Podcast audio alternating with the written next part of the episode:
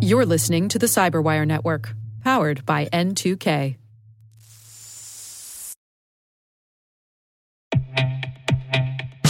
And now, a word from our sponsor, SpyCloud, the leader in operationalizing cybercrime analytics.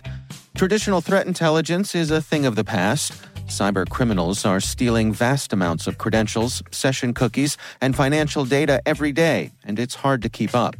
SpyCloud is the trusted partner businesses turn to to fully understand their darknet exposure risk and neutralize threats before it's too late. SpyCloud alerts your organization as soon as an employee or customer's data appears on the darknet, so you can act faster than bad actors to prevent cyber attacks like ransomware, session hijacking, account takeover, and online fraud. With insights from the industry's largest repository of recaptured data, protect the digital identities and systems most important to your business. Get your free corporate darknet exposure report at spycloud.com slash cyberwire and see what information criminals have in their hands today. That's spycloud.com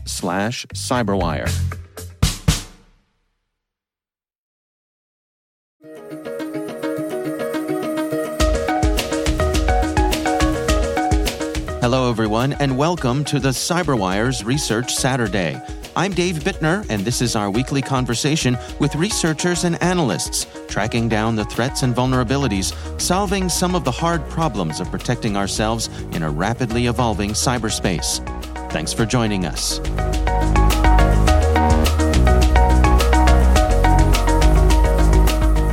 Well, initially, um, it was a discovery made by Sulian and team. So they had identified this new variant of Ursnif uh, the team itself has, you know, for a long time, um, you know, uh, done research into that malware family, and I think that we even had some of the initial research um, on the last publicly disclosed variant, which was Saigon, uh, which was fairly short-lived.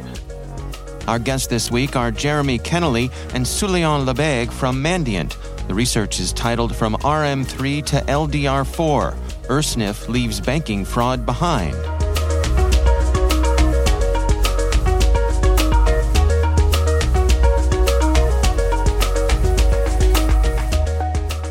in June 2022, we catch uh, a new campaign wave. That's Sulian Lebegue. With a classic pattern that it's a classic big mail where um, the content was uh, some human resource recruitment from a company called Michael Page. And Michael Page, for those who are unaware, uh, it was also the same kind of pattern used by RM3 banking malware. And the thing that catch us, it's we were supposed to see an RM3 payload for this banking malware. Weirdly, we saw that on our side, not, our monitoring was not able to identify it.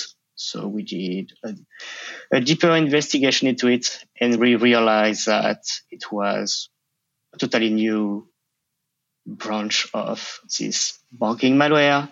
And the fact it was even odd, it's in fact, there was not anymore any banking features inside, but it was just remodeled as a simplified backdoor with very specific purposes. So this was a distribution campaign we would have previously expected to deliver uh, Ursnif RM3 and instead was delivering this new malware, correct? Exactly. Exactly. Exactly. Can you give us a, little bit of the background here? I mean, uh, itself uh, has been around for quite a while, yes? Exactly. Um, so basically, Ursnif, if you want to do some archaeology stuff, it started in 2006.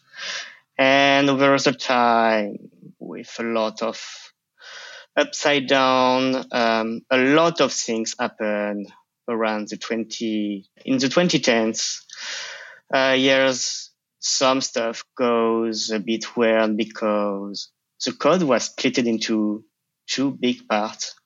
So um, we call Ursnif v2 or Gozi v2. And this side was going into a very specific position. And on the same side, a fork called ISFB arrived into the market in 2012, 2013. And this branch is currently the only alive branch from Ursnif.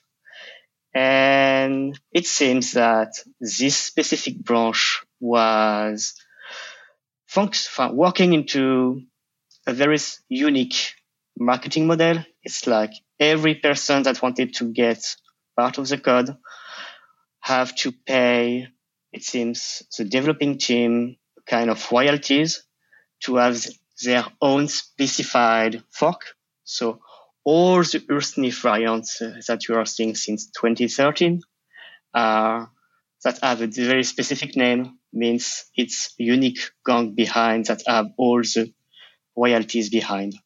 So if you are hearing, for example, ISFB Dreambot, ISFB AAP, or ISFB RM2, and now RM3 and Loader4 are just basically a very unique gang behind that paid for having their unique piece of code just for them. Well, let's dig into this discovery here of LDR4. Um, can we walk through how someone would find themselves victim of this and, and then what happens next? I can give a, a brief beginning to this, and then Sully, and you can kind of pick it up if I drop anything.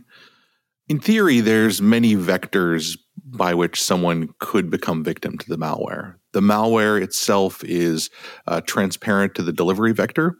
However, what we ourselves have seen, and historically what we've seen with other variants of malware used in a similar fashion, is that generally the initial access vector is going to be via email, which is what we saw in this case as well.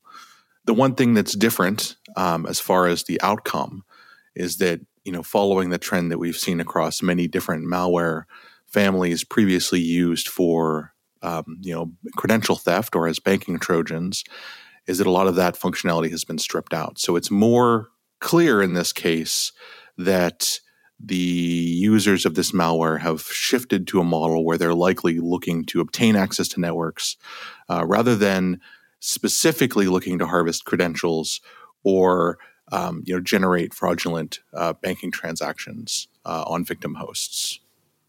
Well, uh, let's walk through the, the actual behavior here. I mean, someone finds themselves infected with this. What's going on on their system, and what what is it capable of doing? So basically, when you are infected, it's um, the first thing is doing the malware. It's to do some requests that are hard coded into the payload itself. The requests are just basically some fingerprinting, checking if it's from a corporate network or no. And so it's a basic system info request. And thanks to this, the malware will push it into the C2 servers and then uh, the ground behind can do just a simple triage to classify the bot as interesting and garbage, I would say like this.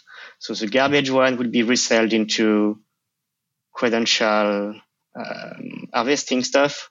And the good one will be set for reselling the machine for um, lateral attacks for some ransomware gang. So they will give us, give the bots, they will give the machine to some red team affiliates ransomware gang and then starting to do some, you know, the classic stuff for getting access step by step to the whole architecture of the whole network of the victim machine. If it's on corporate network, then trying to do some credential harvesting or trying to steal all kind of juicy information. And when it's done, pushing the ransomware payload. This is how it's going right now. I think it's also important to note that as soon as, you know, effectively w- the way this is working is it's opening a door up to the attackers who sort of operate Loader 4 itself. So they have a panel that will allow them to sort of uh, make decisions about how they want to treat that access. And so everything that happens after Loader 4, although, you know, we've certainly seen many consistent trends across the tools and malware and, and, and general uh, behavior of the attackers that are engaging in post exploitation you know, data theft and ransomware operations. You know, it is human driven at that point. So it's difficult to speak with too much detail about what exactly will happen once they've decided that that access is worth monetizing. But you know, it will follow a larger trend of these kind of um, you know uh, ransomware intrusions, which do again follow a similar arc, but will be completely dependent to the particular operator.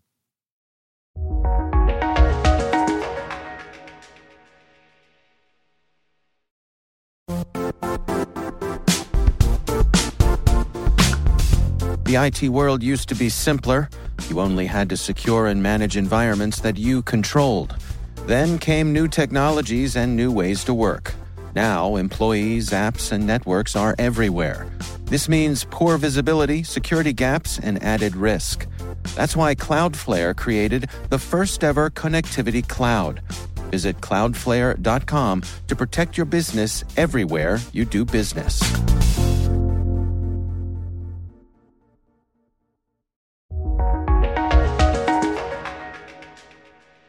So this provides the the backdoor into the system, and then from there they can basically run whatever code they choose. Is that accurate? Technically, they can just do very specific command like loading a DLL into the machine victim, starting to do some remote shell um, activities like starting the, sh- the, the shell on the machine and do what they want on it.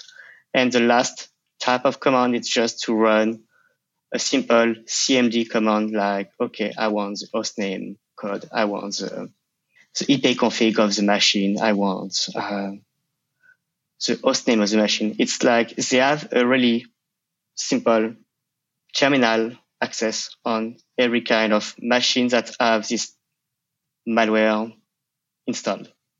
And, and this these simple tools effectively give them arbitrary access but it is a very simple set of tools that this this gives them access to.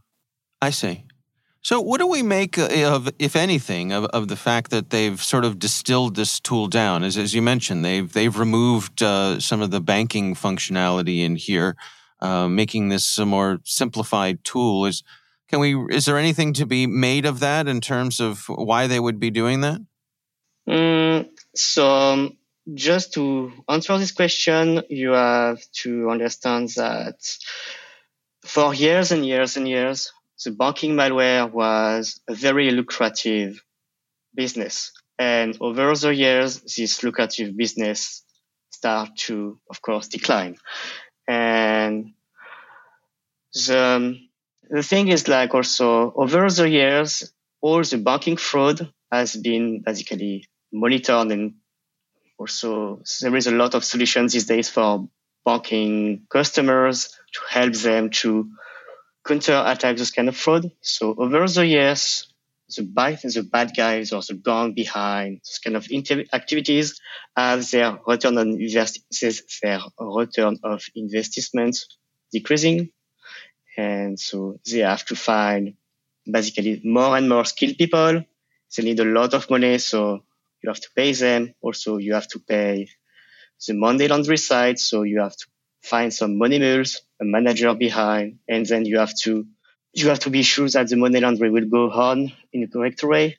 So you have to think that this budget is rising. And on the other side, because this budget is rising, the money behind all this business will decrease. So over the years, it was okay. And it reached at a point or it was not interesting to do it. And with the ransomware coming and rising over the time, they realized that, okay, by removing all this money mule side and all this activity about recruiting skilled guy for trying to fraud, they remove everything and they have just basically now one single thing. Try to provide a very specific malware that uh, that give access to the red team affiliates ransomware gang. And just by having a percentage of getting access to it to get the ransom after deployed is more interesting than all the process I explained before, because there is just much less people involved and somehow it's it could be safer for them to have less mistake and also uh, less processes into the pipeline to get the money clean or to do the money laundry because now it's there is not anymore any transaction to be do to be to be done. It's just cryptocurrency stuff and then just going to any kind of companies that can switch your Bitcoin into the currency you want and the work the work is done. I'm curious. So, in terms of of organizations protecting themselves against this, what are your recommendations? What, are some of the best ways to prevent uh, falling victim here? I think from a high level, not you know, it doesn't. It hasn't really changed the model overall. This is this is most notable because it's an evolution of a historically very important fairly prevalent uh, banking malware, which just in it in itself is following a larger trend. So we've seen, um, you know, you know, for example, you know, with uh, Dridex and TrickBot, which were highly complex, fully featured, you know, uh, intensely developed banking malware. We didn't see them get rebuilt in exactly this way, but we did see them evolve to get used in this same way. And so I think what this does is it just further highlights an overall trend of malware previously used for banking now sort of shifting to be, you know, uh, uh, uh you know, one of the last bastions out there, kind of shifting to a model where it's now, you know, very clearly uh, being intended for used uh, to provide access. I think you know, kind of expanding on the previous answer as well a little. I think that you know it was also clear that the developers behind RM3 uh, or the, the you know that that malware because of the deprecation of Internet Explorer, which it relied on so heavily for much of its functionality, you know, it was required that they rebuild um, their ecosystem, and so this this sort of rebuilding process presumably gave them a chance to kind of rethink what their objectives were, what their market is, and you know they they clearly showed by what they ended up with as a tool here that access is their objective. And kind of pivoting back um, as far as uh, defending yourself, uh, what to expect. I think that you know it's still this stage of the attack. You know, you know there's lots of sort of generic approaches that a lot of practitioners take, which are still important. Um, you know, around sort of general, um, you know, uh, network hygiene, ensuring that you have, um, you know, o- appropriate defenses at the email layer, that you're uh, detonating payloads, and all of these things still remain important. But one, you know, I think that from my perspective, there, you know, it's once once they get into the network, that's where we start to see a lot of this activity converge.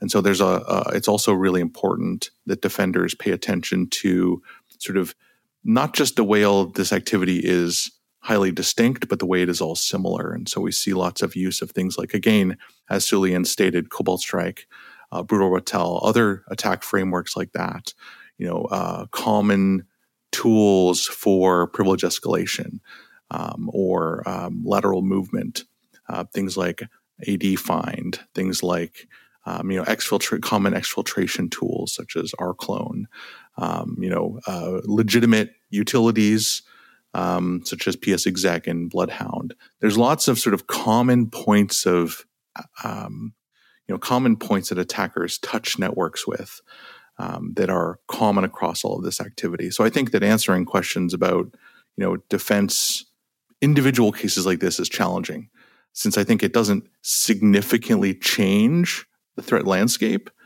but it does give us an opportunity to kind of at least highlight the the ways that this activity is similar across cases. Yeah, that's interesting, and I think I think the bigger picture that you point out here, Jeremy, just that you know we are seeing or we have seen this this evolution, uh, and to, I guess to some degree some specialization here of you know jettisoning the parts of uh, these malware families that are no longer necessary. It also follows another trend we see, not universally, but in cases I think where actors are rebuilding their toolkits, we do see them move towards simplicity. So, mm. you know, that's a trend that has actually existed for quite a long time, right? I think even if you look at earlier banking Trojans, um, you know, including RM3 itself, um, that sort of had a modular plug-in based architecture where much of the functionality of the malware was loaded post exploitation or post execution. I think that you know that was sort of one of the early attempts at you know simplification and i think we see that further here right? We see a we see a change towards okay well maybe we're not looking for a big piece of malware that can do anything. We're looking to obtain access and so we will focus on the functionality that allows us to meet that objective. And i think we saw you know it's a, we saw something also fairly similar with the evolution from um, Again, this is a different group of cyber criminals, but the the shift from using TrickBot to BazarLoader, and then furthermore, a subset of those actors are now using, I think, what's publicly called Bumblebee or WeTrack as Shell Sting, where we again see a further shift of, you know, um, sort of from large, complex malware families down to smaller, more purpose-built uh, loaders to uh, enable network access when when that is the sort of the, the, the core objective.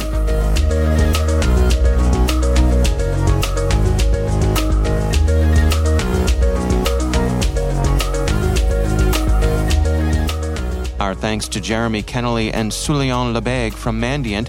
The research is titled From RM3 to LDR4 UrSNIF Leaves Banking Fraud Behind. We'll have a link in the show notes.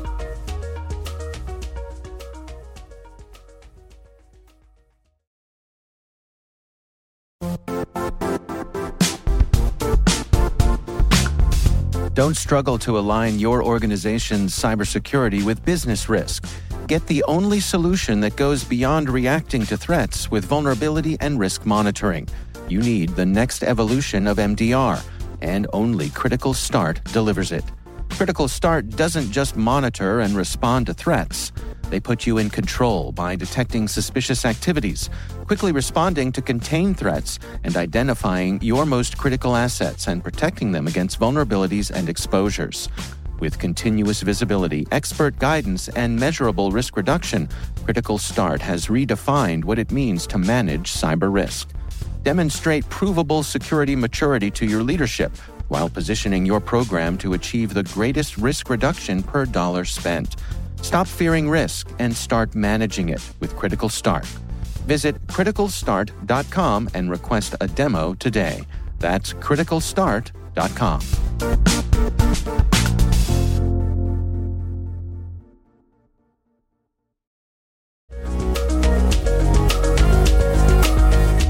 The Cyberwire podcast is proudly produced in Maryland out of the startup studios of Data Tribe, where they're co building the next generation of cybersecurity teams and technologies.